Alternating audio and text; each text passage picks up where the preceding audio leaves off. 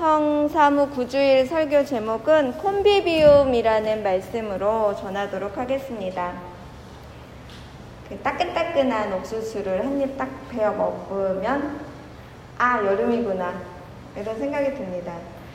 제가 아주 좋아하진 않지만 갓딴 진짜 새벽에 나가서 딴 옥수수를 딱 써서 꺼내서 주시면 그거 정말 맛있습니다. 그때 아 여름이구나 이렇게 느껴집니다. 시간과 공간 속에 제대로 존재하기 위해서는 그야말로 제철에 나는 음식을 먹어야 한다라는 생각을 하게 되곤 합니다. 새벽에 수고해서 딴 옥수수 설이 첫새, 첫 새벽에 서리를 맞고 딴 그 옥수수를 한 올해는 한 두 번 정도 나눔의 집 그리고 제 손에까지 오게 된 것 같아요. 그래서 제일 맛있을 때 옥수수를 맛보할 수 있었습니다. 감사히 잘 먹었습니다. 옥수수를 먹으면서 가만히 생각해 보니까 하느님은 저를 그리고 여러분을 언제나 잘 먹이십니다. 그러신가요? 먹이는 일로 용기를 주시고 먹이는 일로 행복하게 하십니다. 그리고 먹이는 일로 우리를 돌이키셨습니다. 제가 철이 들었다 이렇게 혼자 내가 그때쯤 사람이 됐지 이렇게 생각한 것은 어, 성경 말씀에 지엄나무의 열매를 먹다가 둘째 아들이 깨달은 것처럼 자취집에서 제 손으로 밥을 해 먹기 시작하면서였던 것 같습니다. 아, 엄마 집에 가면 이것도 있고 이것도 있고 이것도 있는데 어, 가만히 생각해 보면 먹이는 일은 하느님의 중요한 사역이었음이 분명합니다. 창세기에서 하느님은 사람들에게 음식으로 은총을 베풉니다. 창세기 1장 29절에 보면 이제 내가 너희에게 온 땅 위에서 나다를 내는 풀과 씨가 든 과일나무를 준다. 너희는 이것을 양식으로 삼아라 라고 말씀하십니다. 음식은 하느님의 선물이고 은총이기에 우리는 그 은총을 기쁘게 누리며 살아왔습니다. 또한 그 은총인 음식을 통해 우리는 우리가 어디서 왔는지 기억하게 됩니다. 그래서 우리는 때때마다 먹습니다. 그쵸?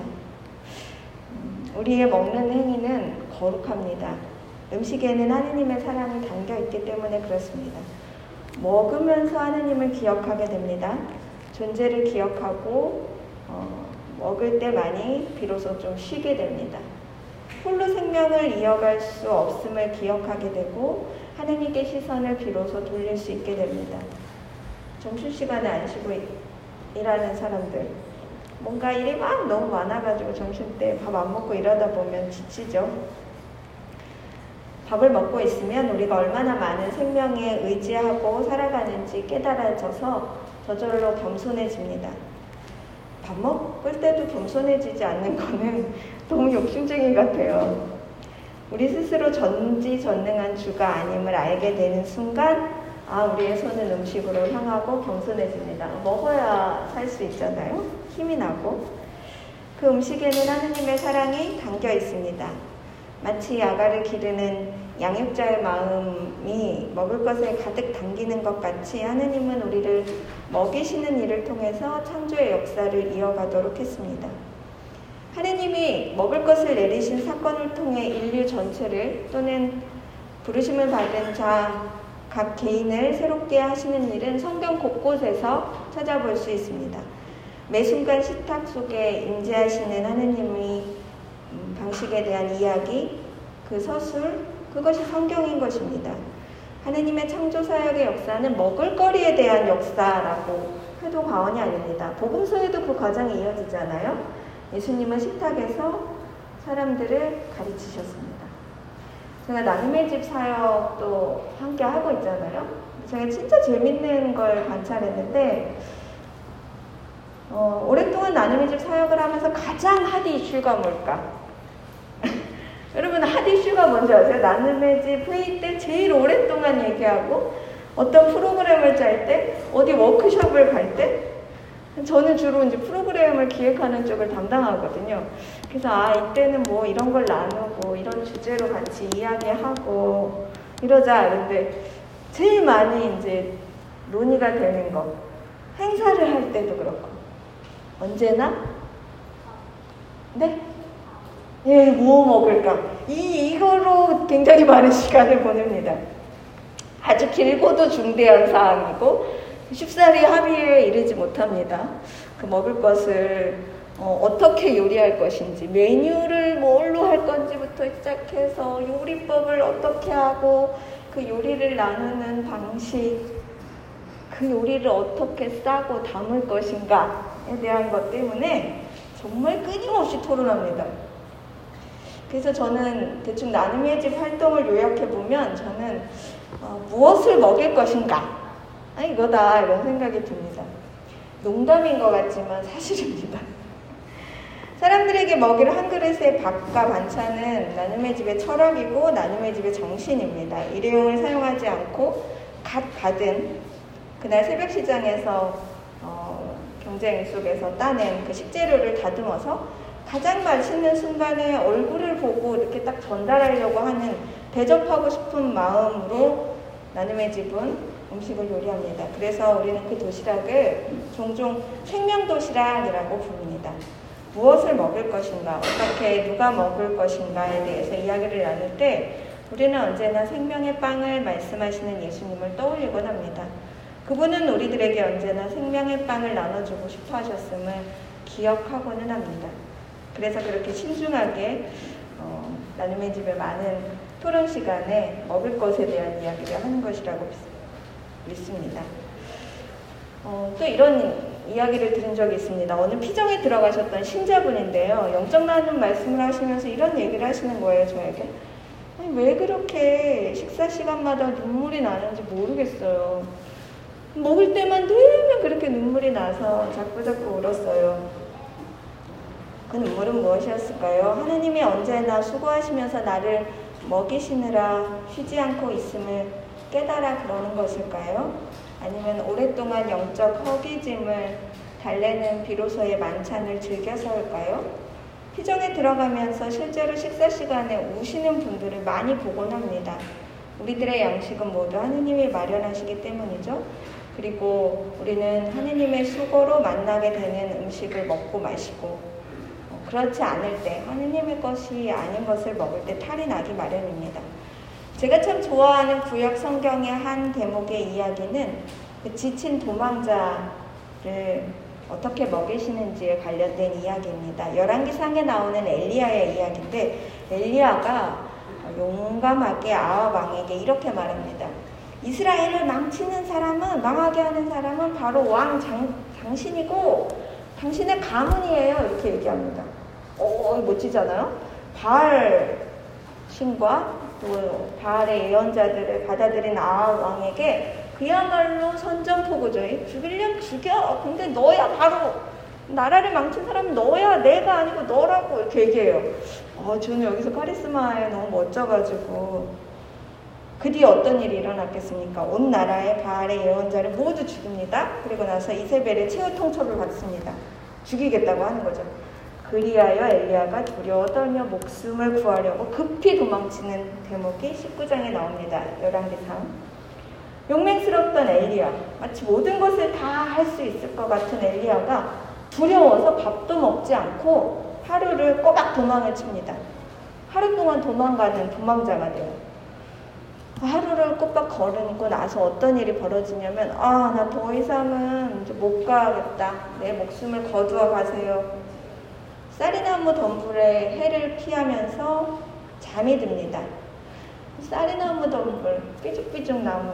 뭐 해가 가려졌겠어요. 거기 지쳐서 이제 나 죽을래요. 주님 나 죽여주세요. 나 더 이상 못 갑니다. 어, 라고 얘기합니다. 하느님의 야외께서 명령하셔서 하셨지만 나 더 이상 못해요. 나 여기서 죽겠습니다. 하는 거죠. 지친 그를 달래는 야외의 방식. 호랩에 이르게 거기서 멈추지 않고 호랩산까지 가게 한 힘은 갓 구워낸 과자, 따끈따끈한 과자와 물 한 병이었습니다. 너무 멋지지 않나요? 과자를 구워주셨어요. 과자를 돌덩이에다 구워서 먹이십니다. 이렇게 두 번의 식사를 하게 하고 나서 엘리야는 그 뒤로 힘이 나서 황소 같은 힘을 가지고 40일을 밤낮으로 걸어서 하느님의 삶 호랩에 이릅니다. 그리고 호랩산에서 하느님을 진정으로 만나게 됩니다. 너무나도 인간적이다. 그러니까 어, 지친 사람을 어떻게 위로하는지 보여주시는 이 대목에 너무나도 직접적인 이 위로를 주는 구절을 볼 때마다 저는 힘들 때마다 이 구절을 읽는데 어, 뭔가 용기를 가지게 되는 대목입니다. 두려움에 떨면서 앞에서 호언장담을 하지만 한껏 내, 나약해진 제 모습은 그늘 같지도 않은 그늘에 기대어 죽기를 갈망하고 있던 그렇게 소망하던 엘리야와 같아 보입니다. 그러다가 한 끼 밥을 누군가 같이 먹고 나면 아유, 다시 살아볼까 하는 하루의 용기를 얻게 됩니다. 무사히 주의 강독회에서 읽는 오라 주님의 식탁으로 기아 출판사에서 나온 책인데요. 이런 구절이 나옵니다. 라틴어로 만찬을 뜻하는 콤비비움이라는 것은 영어보다 식사라는 뜻이 다 더 잘 담겨 있습니다. 콤비비움은 생명과 함께한다 라는 것입니다. 예수의 이름으로 예수와 함께하는 식사는 생명과 함께 먹는 것입니다. 우리는 먹고 마심으로써 생명을 나누고 기쁨으로 축제에 참여합니다. 가나안의 혼인잔치에서 다락방에서 엠마오로 가는 길에서 혹은 교회의 성찬 식탁에서 그 영광을 엿본 사람은 이전과 같은 식으로 먹고 마실 수 없습니다. 주님의 식탁에서 주님과 함께 먹고 마시고 나면 그 경험이 우리의 모든 식탁을 밝혀줍니다. 오늘 복음 말씀 속에 예수님이 5천 명을 먹이신 기적 뒤에 따라온 사람들에게 해주시는 말씀. 그러니까 배불리 먹고 나니까 마음속에 다른 마음이 올라왔던 것 같아요. 사람들이 예수님을 쫓아옵니다. 한 번 만찬 베푼 걸로 끝나지 않는다라는 이야기죠. 저는 여기서 교회가 시작됐다. 그리스도교는 여기서 시작됐다라고 봅니다. 교회의 시작은 오병이어의 기적을 경험한 사람들, 배부르게 먹고도 남은 음식을 본 따뜻하고 여유로운 마음을 가진 사람들의 이야기, 그들이 이제 어떻게 살 것인가 라는 것에서 시작했다라고 말씀드리고 싶습니다. 그래서 교회에 오면 우리는 위로받고 마음이 따뜻해지고 풍성해져서 세상에 나가는 것 아니겠습니까? 어, 그들에게 이렇게 말씀하십니다. 나에게 오는 사람은 결코 배고프지 않고 나를 믿는 사람은 결코 목마르지 않을 것이다. 배고픈 사람들에게 얼마나 큰 위로가 되었겠습니까? 예수님은 지친 어부를 불러 사람을 낚자고 하셨는데 이 많은 사람들, 5천 명을 먹이신 기적 뒤에 찾아온 사람에게도 어떻게 우리가 이제 함께 먹고 살아갈지 같이 얘기해보자. 길고도 긴 이야기가 이제 시작되니 나와 함께 하자. 라고 오늘 말씀 속에서 전하고 있습니다. 연중주일에 들을 법한 이야기이죠. 이독서의 감옥에 갇힌 바울 사도가 이렇게 말씀하십니다. 하느님께서 여러분을 불러주셨으니, 그러니까 죽기 전에 하는 얘기잖아요. 그러니까 죽, 이제 죽음을 얼마 안 남겨놓는데, 에소서를 통해서 사람들에게 전합니다. 그 죽기 전에 하는 말이 유언이잖아요. 근데 거기 이렇게 말해요. 하느님께서 여러분을 불러주셨으니 그 불러주신 목적에 합당하게 사세요. 제가 제일 좋아하는데 겸손과 온유와 인내를 다하여 사랑으로 서로 너그럽게 대하십시오. 죽음을 목전에 든 사람이 이렇게 얘기하는 거예요. 이제 그만 싸우자. 서로에 대한 사랑을 멈추지 말자. 서로가 서로를 배제했던 그 마음을 버려라. 라고. 이제 공동체를 진정으로 이루고 살자.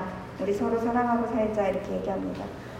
우리는 그렇게 부름받았습니다. 배고파, 지쳐 쓰러질 때, 어, 우리를 먹이신 하느님 앞에 나와 배불리 먹고, 그리고 이제 함께 우리가 어떻게 살 것인가, 오늘 우리에게 필요한 양식을 베푸셨으니, 우리가 이제 우리에게 잘못한 일을 용서하고, 그리고 내가 유혹을 빠지지 않도록 주님께서 나를 구해주시고, 나를 악에서 구해달라고 이렇게 기도하자라고 부르심을 받았습니다. 그 길에 선 우리들은 배불리 먹이신 생명의 빵을 맛보았기 때문에 그렇게 기도할 수 있습니다. 생명의 빵을 먹으셨나요? 먹으셨나요? 아직 못 먹으셨나요? 생명의 빵, 말씀. 말씀을 먹으시면 오늘 어, 주일 성찬 예가 끝나고 내 마음 안에 품어져 나오는 사랑과 믿음과 소망과 어, 풍요로운 세상이 열리게 됩니다. 내 몸과 마음을 새롭게 하고 하느님의 양식을 그분께 진정으로 구하는 우리들 되기를 진심으로 축원합니다.